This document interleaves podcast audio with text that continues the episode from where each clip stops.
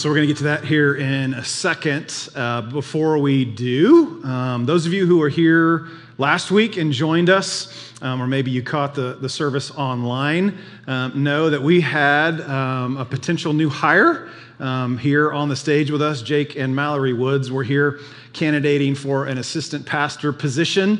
Um, I actually offered them the job and they accepted that job. So they're going to be joining our staff.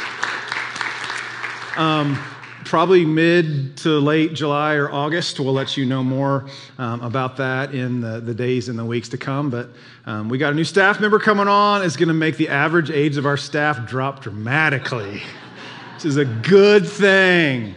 We want young leaders. We want to, to continue to reach the next generation. This is one of the ways that we can do that um, as a church is hire, hire younger staff, pour into them, and then give them the keys to the church van and let them, let them go. So that's what we're going to do. Um, all right, part two of kaleo, uh, which is the Greek word that means what? Called, yeah. He's called, invited, summoned. Uh, we're taking um, the month of June and just talking about uh, what we believe we're called to, what Jesus calls us to um, as followers of Jesus, and what that looks like for us specifically as a church. And what does that look like for us as a church in this current cultural moment? Um, that we find ourselves in. Um, and last week was, was all about the, the call to make disciples. We looked at Jesus' last words to his disciples. And anytime somebody has last words, you usually lean in and pay attention to what they're saying. Um, and, and with Jesus' last words, we most certainly do that. He looked at his disciples that day and said, I want you to go. I want you to make disciples. I want you to baptize them in the name of the Father, Son, and the Holy Spirit. I want you to teach them everything that I've taught you. I want you to teach them to obey everything I've taught you. And, and surely I am with you to the very end of the age. And that call to make disciples didn't stop with them. They made disciples to, of the next generation and the next generation and the next generation and the next generation and on and on and on and on throughout history. And here we are. We're modern day followers of Jesus. We're disciples of Jesus, and the call to make disciples remains the same for us. That call didn't die with them. So, what does it look like for you as an individual to make disciples? What does it look like for us as a church? Um, to make disciples because there's an individual call and a corporate call. And I want to I want to just get right back into that today with um, something else that we're called to as followers of Jesus. We're called to serve, right?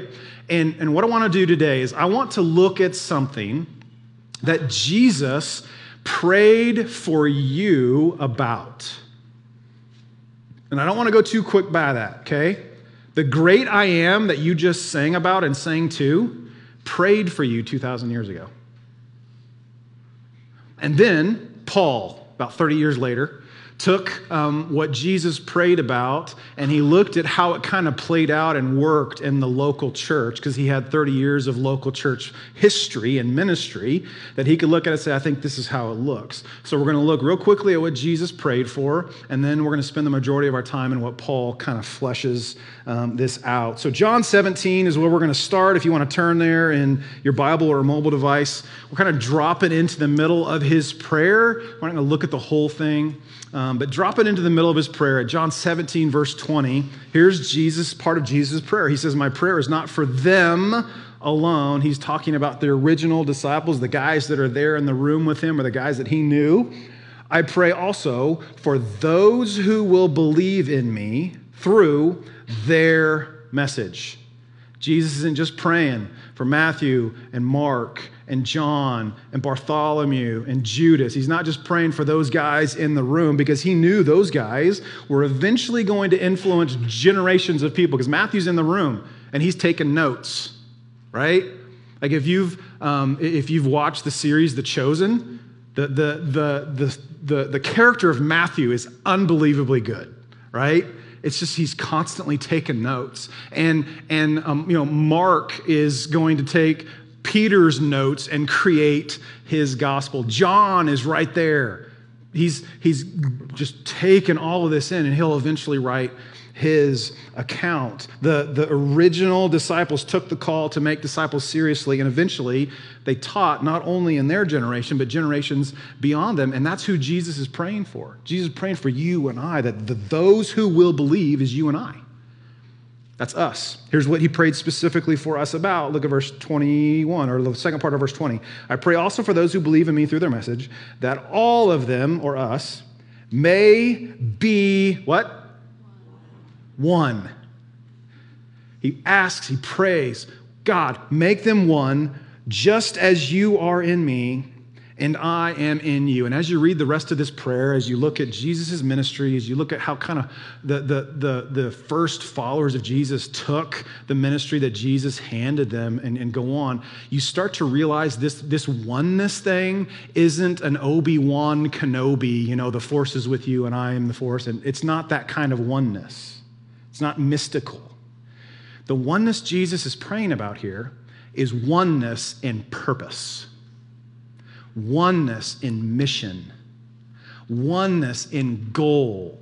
That, that Jesus asked the Father no personal agendas, no silos, no sideways energy, that God, would you help them to be on mission? Just as you and I in the Spirit are on mission, I want them to be on mission together. Would you help them be that in the some same way as you and I are? And here's Here's the desired result. Here's what he wanted our oneness to accomplish. May they also be in us so that the world may believe that you have sent me. This is amazing. This is amazing. I don't know if you ever thought about this before, but Jesus was praying, Heavenly Father, all the people who believe as a result of what these guys say and write, would you help them be so aligned in their purpose that people who don't believe in me would start to believe in me? that their, their, their uniqueness, that their oneness, their unity of purpose, that people would see that and they would believe that you sent me, which means, like, if, if the church gets this right, the big C church and all the little C churches, if local church gets this right, if local churches get this right, uh, groups of followers of Jesus get this one thing right, people start believing things they've never believed before. They start putting their faith in things they'd never put their faith in before. They, the, the things that they're skeptical about, the things that they just can't get their minds around, that people who, who've never read the Bible would read the Bible. People who weren't interested in coming to church on Sunday morning, because Sunday morning is the morning I sleep in. Why would I go? Why would I get up and go to church? That people who were completely resistant to those things would start to become, that would be a part of their life because Christians are on mission together. One in purpose, one in goal. They're getting this oneness thing right. But the opposite is also true, isn't it? That, that get this wrong, and we're the reason people don't believe. That, that, that for some of you, this is the reason that you have a, a son or a daughter, a dad or a mom, a friend, a, brother in law, a sister in law, that they just can't get there because they've met too many church people who've missed this that, that the reason they don't take the Bible seriously is because they've met so many people who say they take the Bible seriously, but they pick and choose which part of the Bible to take seriously. That the reason they don't believe is because they've met some people who say they believe, but their life looks exactly like theirs. Why would I want that? Come on, when the church, the local church and the big C church gets this wrong, when people come together in the name of Jesus and they're not on the same mission as Jesus, we so misrepresent Jesus that people don't believe in him. But when the church gets this right, when we come together and we're one, this oneness thing, it doesn't mean that everybody's going to believe. That's not what he's saying. It doesn't mean that all society's ills are immediately cured. But there's something attractive, there's something intriguing about people who are on mission together in a world that is consistently fractured. There's something different about that. You could say there's something holy about that. And so Jesus prayed. I think he prayed because he knew how difficult it was going to be. And 2,000 years later, has it been difficult? Oh my goodness. But he prayed, Heavenly Father, if you don't do anything else, please, please, please, please, please help them to get this one thing right. And then, about 30 years after that, Paul comes along, not 130 years, not 300 years, 30 years after Jesus prayed this prayer, Paul comes along and Paul planted all of these churches. All he started all these churches around the Mediterranean rim and he started to notice something in these churches. And, and so in this letter to the church in Ephesus, which became the book of Ephesians, he takes what Jesus had to say. And remember, Paul didn't really have the, the Gospel of John to look at like we have it. It was floating around at that time, but Paul couldn't go back and reference, okay, this is what Jesus says. Have you noticed that Paul doesn't really quote Jesus a whole lot in his, in his letters? Because he didn't really have the, the, the, the, the Gospels like we have the Gospels. He had spent time with the original followers of Jesus. We, he, he, had the, he had the Holy Spirit guiding and directing him. But Paul takes this same idea that Jesus prayed about 30 years earlier, and he, he, he says, This is how it could look. This is, here's an analogy that you might think about when it comes to the local church. Ephesians chapter 4, starting verse 3. He says, Make every effort. In other words, this is really important. Make every effort to keep the unity of the Spirit through the bond of peace. There is one body, we'll come back to that in a minute. There's one body and one Spirit, just as you were, here's our word, called. This is what you've been invited to. This is what you've been summoned to. This is what this is the identity of followers of Jesus. Just as you were called to one hope when you were called, one Lord, one faith, one baptism, one God and Father of all, who is over all and through all and in all. But, but, pause right there. He says, make every effort to stay unified. How much effort? How much effort? Every.